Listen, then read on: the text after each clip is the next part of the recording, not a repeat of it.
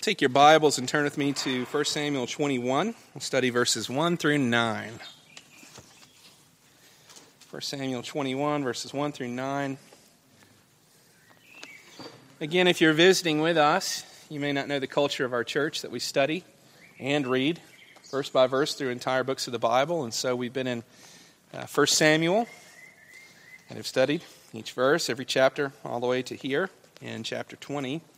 We're going to study verses 21, sorry, chapter 21, verses 9, or 1 through 9. Boy, I'm going to get it out eventually. Uh, let me also remind you where we are in the study uh, of this book. David has been pursued uh, by Saul, who is jealous and drunk with envy, who's tried to kill him on several occasions. And the last time we studied in uh, chapter 20, we had the account of this circumstance between David and Jonathan, this agreement that Jonathan would search out the heart of, of Saul against David. And David said, Brother, if you find any sin, you tell me, you pierce me through, why even take me to your father? And they had this unique way of communicating with one another where Jonathan would go and fire an arrow with a child to chase after the arrow, and he would shout, uh, to the child and communicate with David whether or not Saul was angry and intending to kill David, or whether it was safe for David to return to the court of Saul. And you may recall that Jonathan did this. He was cursed by his father. He then returned to the field, fired the arrows, shouted to David, It is not safe. Leave and leave immediately.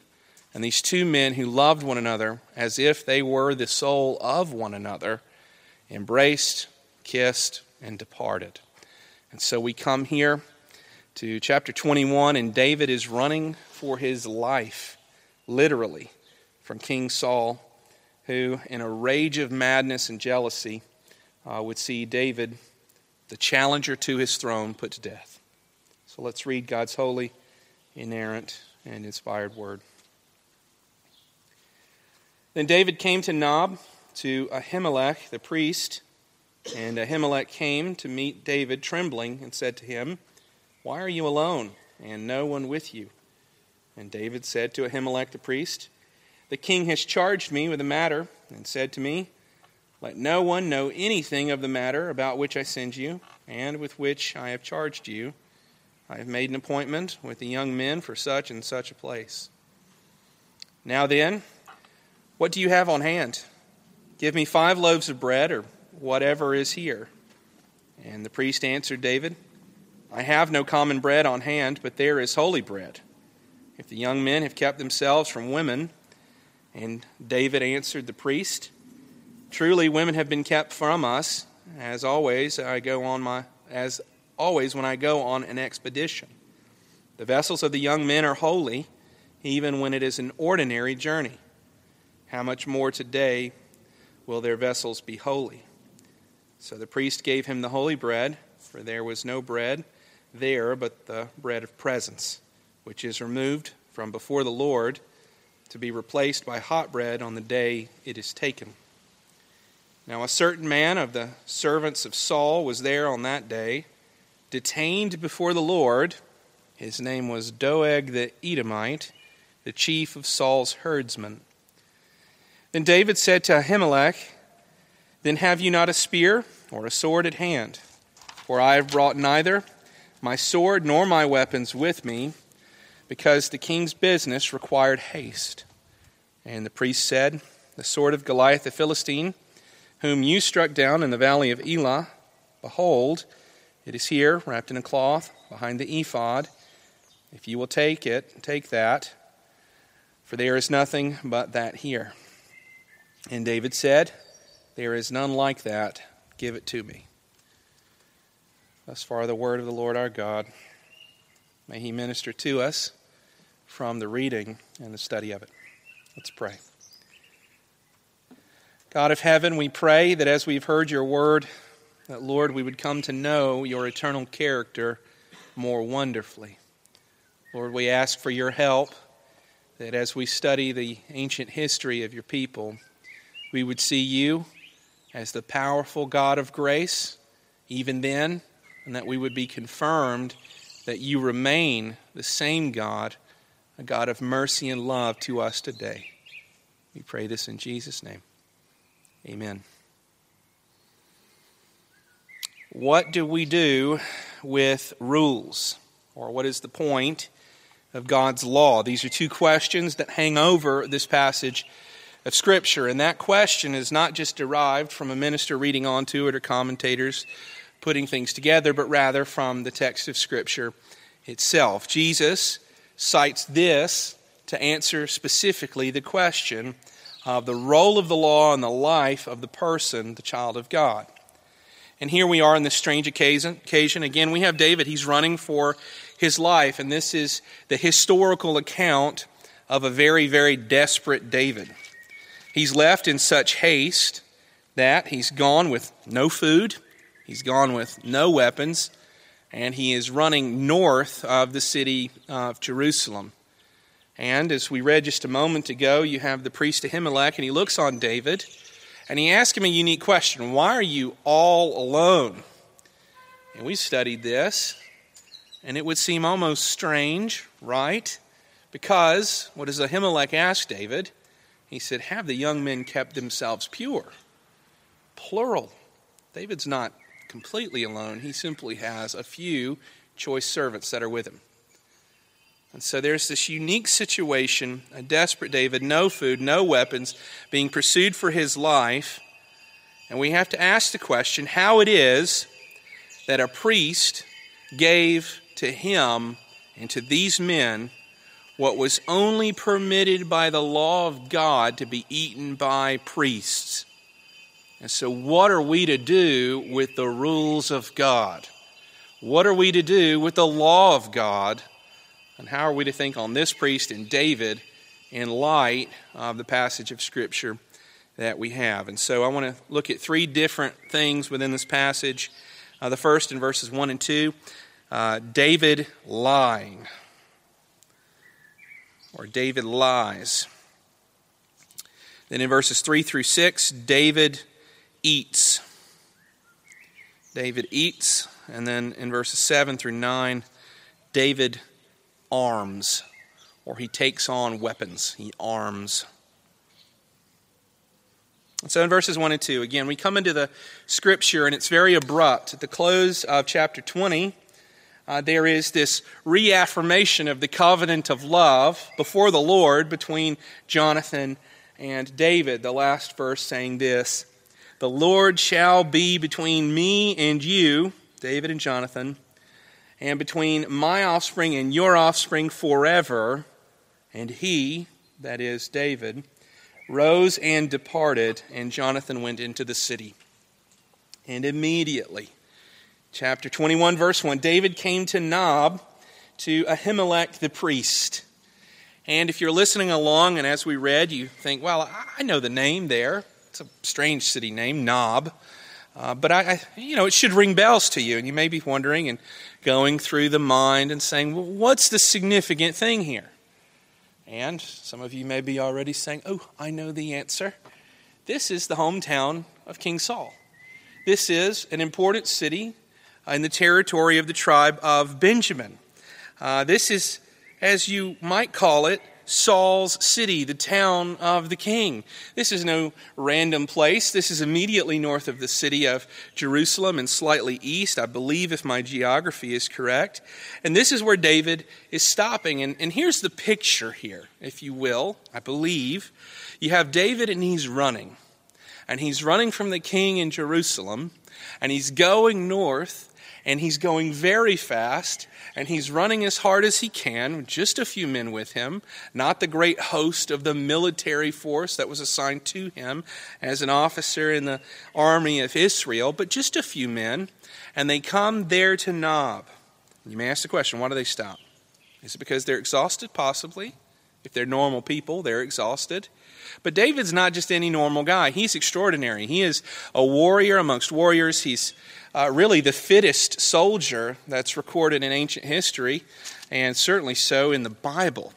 Uh, he may not be stronger than Samson, but nonetheless, he's taken down so many more, uh, and also many more than King Saul. So, does he stop because he's tired? Well, I would submit to you that I think that there's more here. And the reason why I think that there's more here is that the scripture in chapter 22, we'll see more of this, tells us that David went to Nob to inquire of the Lord. What does that mean? A lot of commentators and Bible scholars and readers have asked that question, and they've answered it in a few different ways.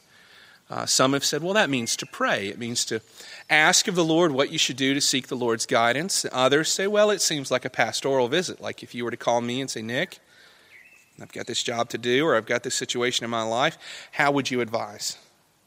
And, you know, that happens. It's a regular thing, it's a part of the life of God's people. And I'll say at least this I think it's got to be both. I think he's looking for the intercessory work of this priest He's looking for comfort from Ahimelech. Ahimelech will tell you in chapter 22, which we'll study in coming weeks, uh, he's going to tell you that this isn't the first time David's come to me. How often has David come to me to inquire of the Lord? So these men know one another. Now it seems very likely that as David has gone out to battle, leading his great host of an army, that he's passed right through Nob and he's stopped there at the tabernacle and he's worshiped the Lord with Ahimelech. And so it makes even more sense. Ahimelech looking out, David's almost alone, just a few men, no weapons, no food, no horses, nothing. And Ahimelech says, Why in the world are you alone?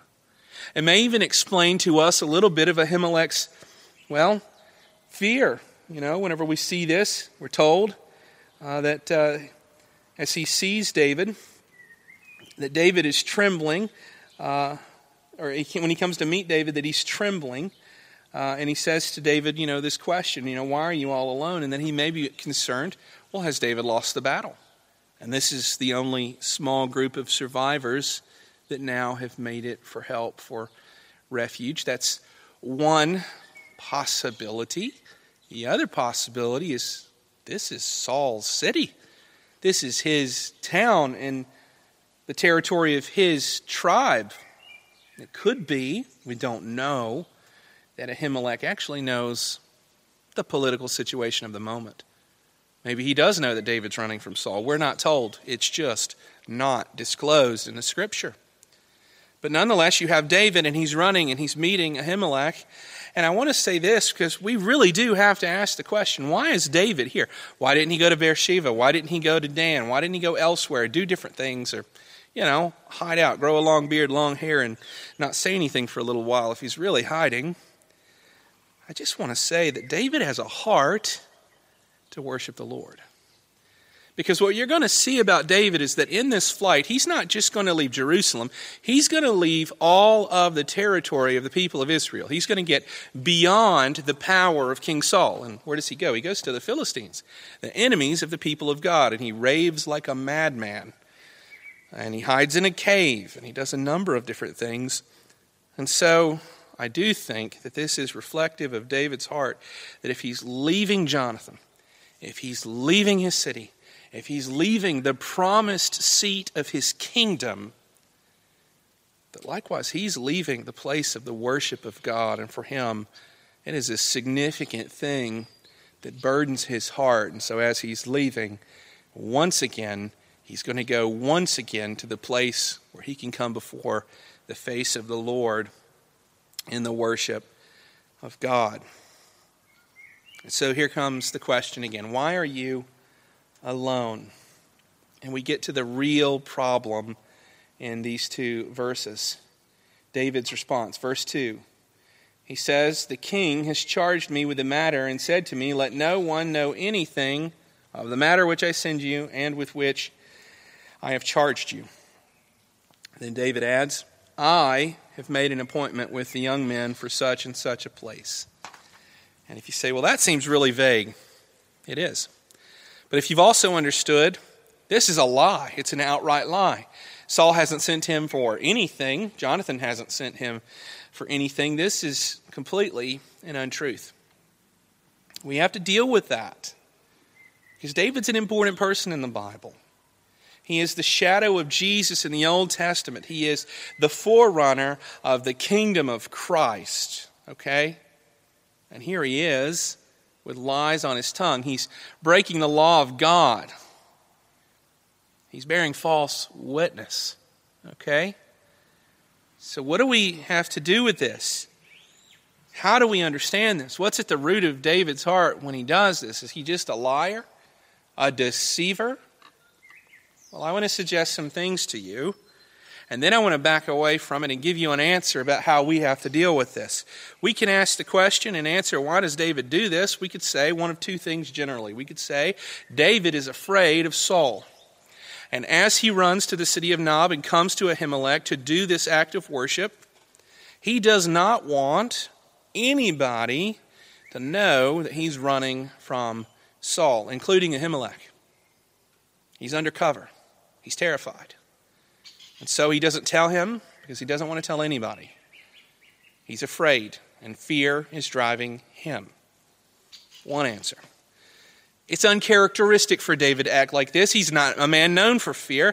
He's a man that faces giants and cuts their heads off. He's not a man known for fear. He stands before an angry Saul and dodges spears.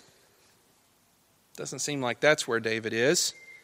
There is another possible motivation for his outright lie. I don't want to say things like untruth. I want you to hear it straight what this is. This is deception, okay? And that is possibly that David is seeking to protect Ahimelech from any accountability for David's being uh, a refugee from Saul's pretended hand of justice. He doesn't want Saul to come and to find Ahimelech and to say, Hey, here you are. Who are you in my city to then house my enemy? To help him, what are you doing? And we're going to see that exact thing happen very soon as we continue to study uh, this book of Scripture, and it will not play well.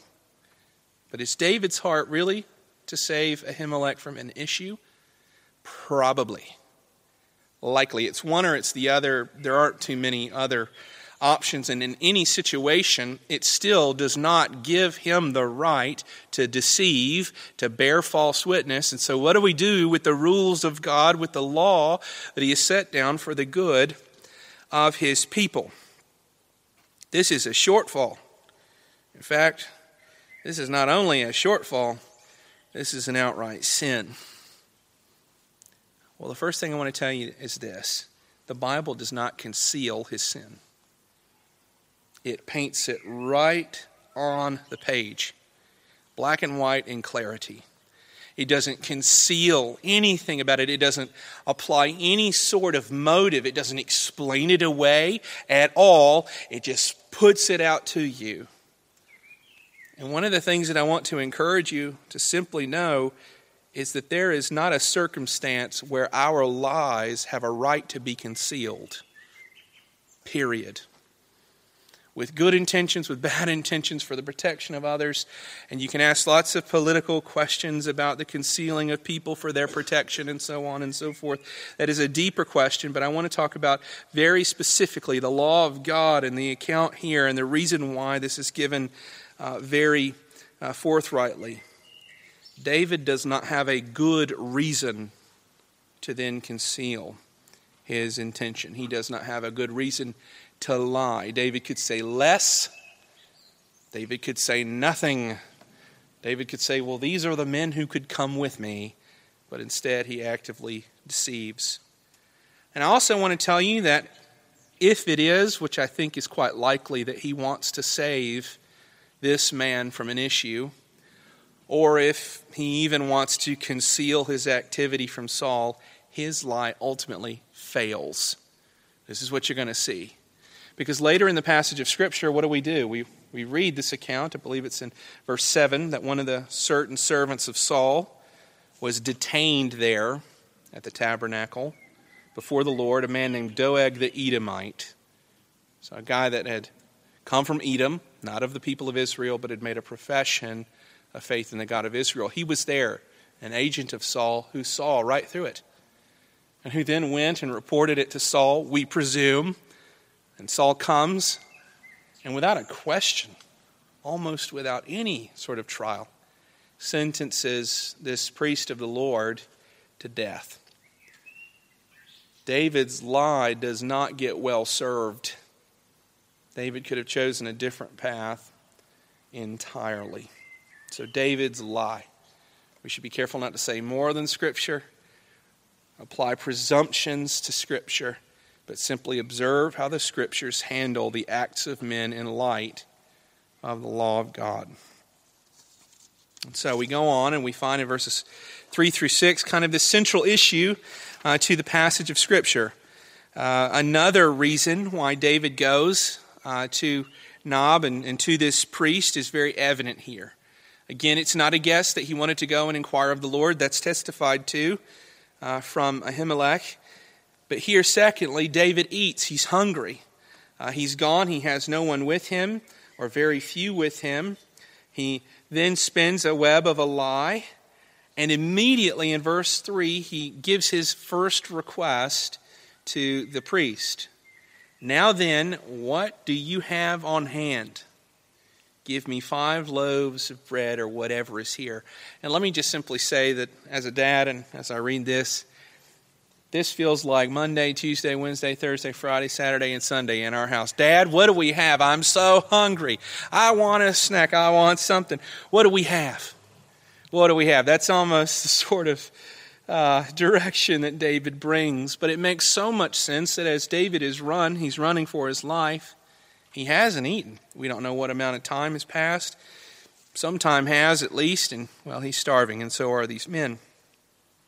There are questions commentators have put to this. Why didn't he stop at anybody else's home? Doesn't say that he didn't. Why didn't he stop at a restaurant? It's the ancient world. Okay? It's not a place with so many restaurants and fast food.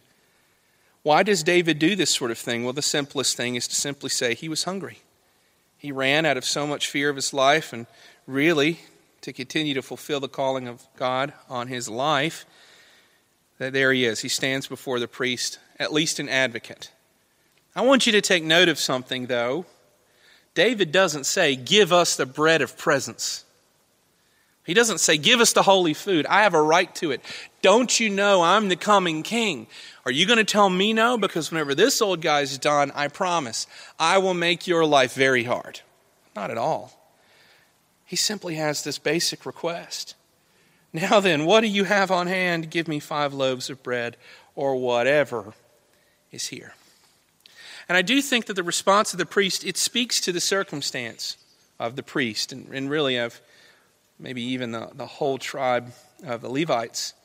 His answer to David is this I have no common bread on hand, but there is holy bread. I don't really have anything, David.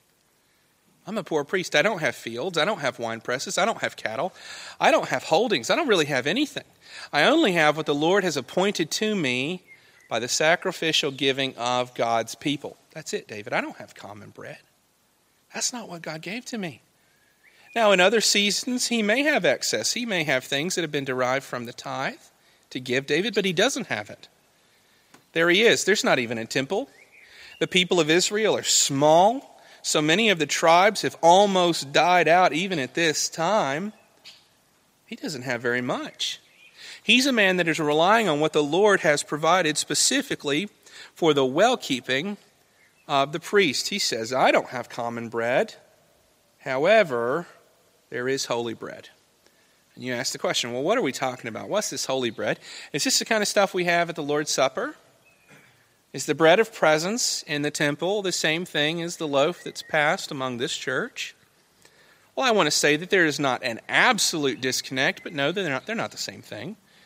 Uh, the, the Lord's Supper and its bread has an entirely different symbology and meaning and gift and all of that than this.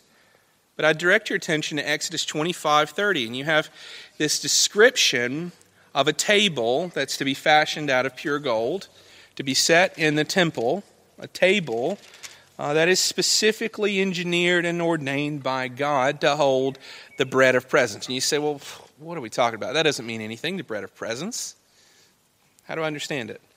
Well, more is told to you in Leviticus 24 5 through 9. You don't have to turn there. I'm going to give you a little bit of a, an understanding. This bread is a sacrifice of God's people, first aspect. Okay? It is a gift that the people of God, the tribes of Israel, give sacrificially. And there's very specific directions. How much flour by weight is to be placed into each loaf. Moreover, we're told exactly how many loaves are to be placed on this table. They're to be 12. We're even told exactly how they're to be situated. It's not that they're to be built into a, a pyramid or a heart shape or anything like that. No, they're to be stacked, six and six, each of them 12 in two stacks. Okay? Not only that, but they're to be topped with frankincense.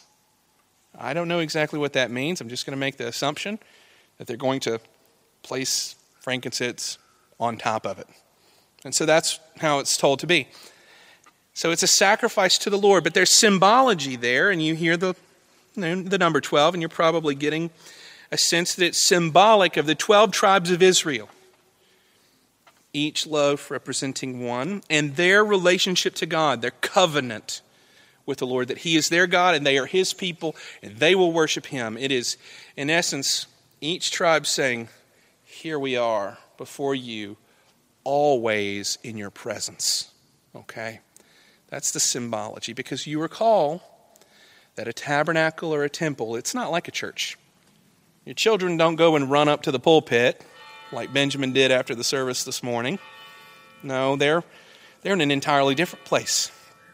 Only priests go into the holy place where this is located, and certainly only the high priest goes into the Holy of Holies. This is a place of the presence of God. It is significantly dangerous for your average person.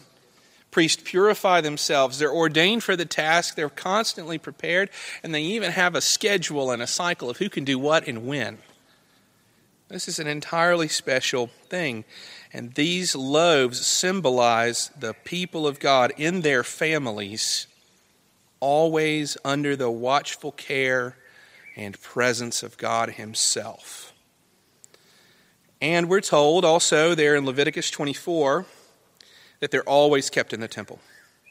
That as one is taken away, then hot ones are there replaced. We even have that here in the passage of Scripture.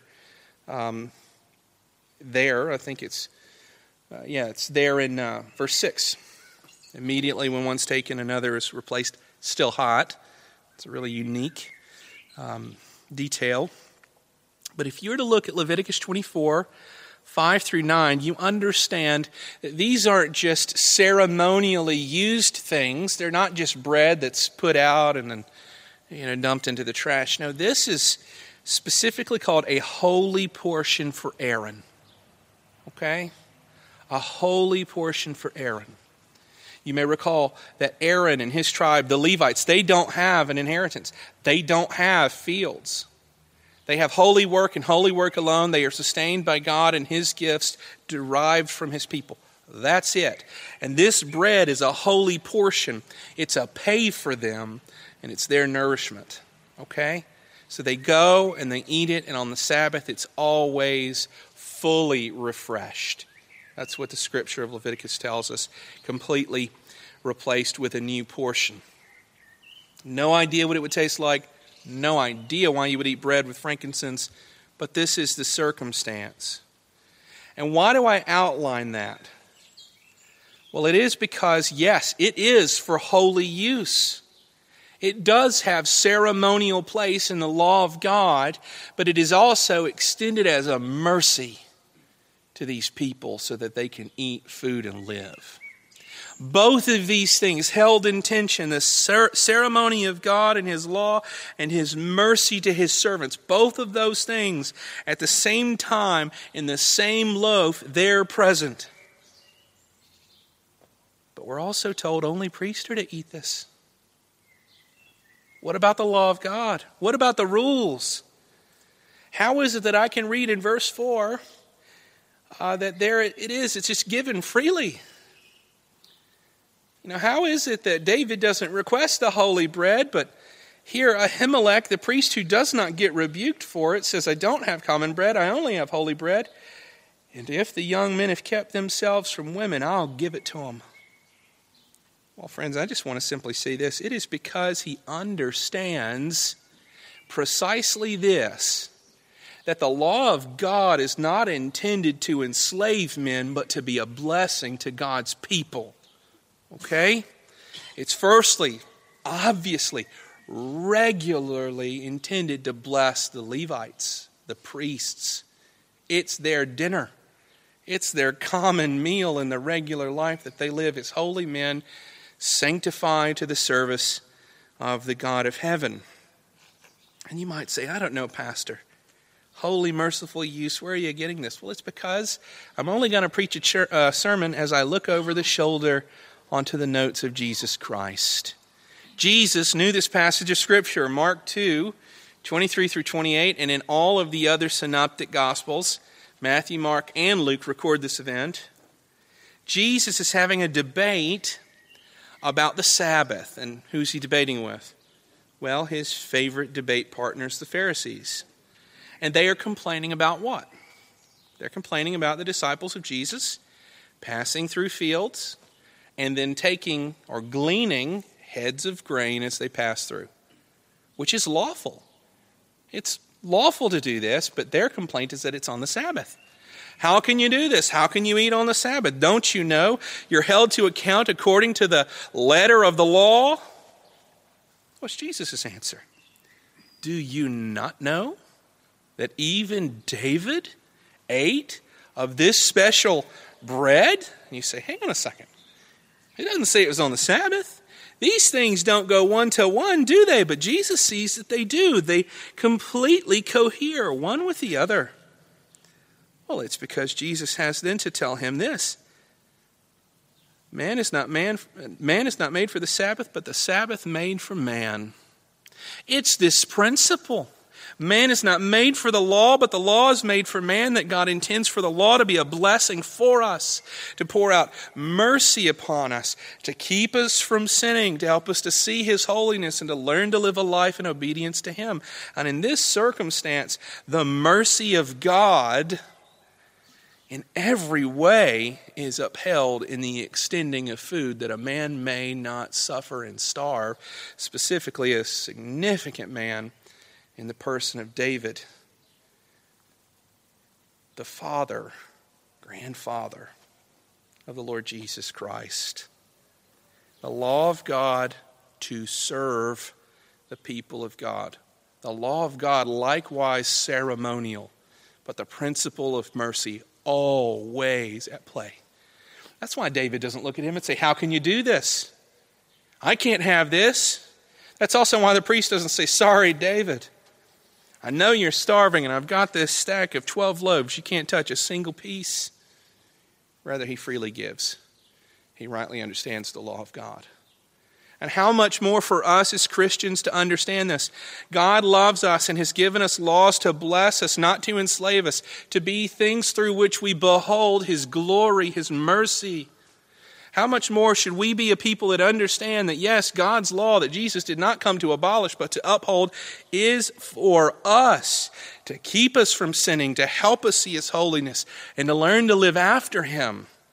That we can delight in things like the Sabbath that we're supposed to delight in knowing Him and Him alone as the Lord our God, no other God before us. We can delight in Him, a God who is so great that He cannot be contained in an image.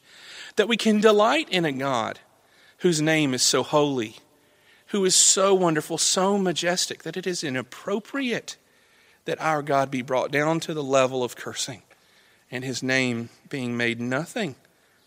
This is so much more a blessing for me and for you as Christians.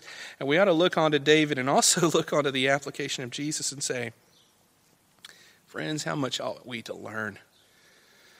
Not to be a people who put away the law of the Lord, but see the law in the fullness of its use to show us all of his glory, and likewise its use as a mercy to us as his people. Go on in verses 7 through 9. And we see David arming himself. He arms himself with a weapon. And we have the second request of David. I won't go back to uh, verse 7. Uh, that's the passage about uh, Doeg the Edomite. We've already talked about you know, his role here. Uh, but rather 8 and 9, if I may. This request. David says to Ahimelech after he's eaten the food, Uh, then you have then have you not a spear or a sword at hand? For I have brought neither sword nor my weapons with me because the king's business required haste. And so David even goes again uh, to his um, deception of the priest. The priest says to David, The sword of Goliath, the Philistine, whom you struck down in the valley of Elah, behold, it's here wrapped in a cloth behind the ephod. If you will take it, take it, for there is none but that here. And we come to that. It's an interesting passage of Scripture because the last time we saw the sword of Goliath, where was it? Think hard. You may say, well, wasn't it given over to Saul? There's not a record of it. I think we can make an assumption that it likely was. It was the head of Goliath that was given over to Saul and that David then took to the city of Jerusalem. And you might say, well, wasn't it put in David's tent, if you're recalling, back so many chapters ago? Actually, the text of Scripture says it's his armor that could include his sword, but we know specifically that it's the armor of Goliath. So the last place we see the sword of Goliath is where? Well, it's in the hands of David, covered in blood, after he has dispatched Goliath completely. And so, how is it then here? How is it getting into the tabernacle and, and Nob in the territory of Benjamin? And that's a huge question. It's a great mystery. Uh, we can have lots of guesses. I'll offer a guess. I won't tell you it's biblical or it's historical, but I'll say this. It could be that it was delivered over to Saul, and then here, as the tabernacle is there amongst the people of Benjamin, that Saul places it there as an item of honor and of the Lord's deliverance. Could be. We don't know that. We do know it was there, though. That's the important thing. Don't get caught up in the, the historical questions and the hysterics of chasing all different sorts of theories. Rather, just simply realize that in God's providence, this symbol that came to be a symbol of the deliverance of God, where a boy took down a great warrior, a giant of the Philistines, was commemorated in this item being placed not just anywhere, but wrapped and located there with the ephod. Significant items. That's what the priest says. There it is. I just got this one sword. You probably remember it. It's the one that you took from Goliath as you killed him. If you want it, you could take it. Seems like no one else ought to have it, but you, you could take it, David. And what is David's response? There is none like that. Give it to me. It's simple. Now David has a sword. He has a weapon, a weapon not only that he knows, but one that before he could scarcely lift, probably something like a very heavy axe as he dispatched Goliath.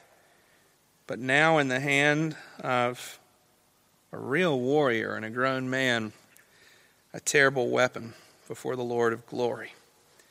And so, what are we going at here? Why is this included? Well, it's it's a practicality. David's running for his life, he needs some protection. But there's something you need to see and not look away from, and that is the provision of God. God delivered Israel and also its champion David from the hand of Goliath.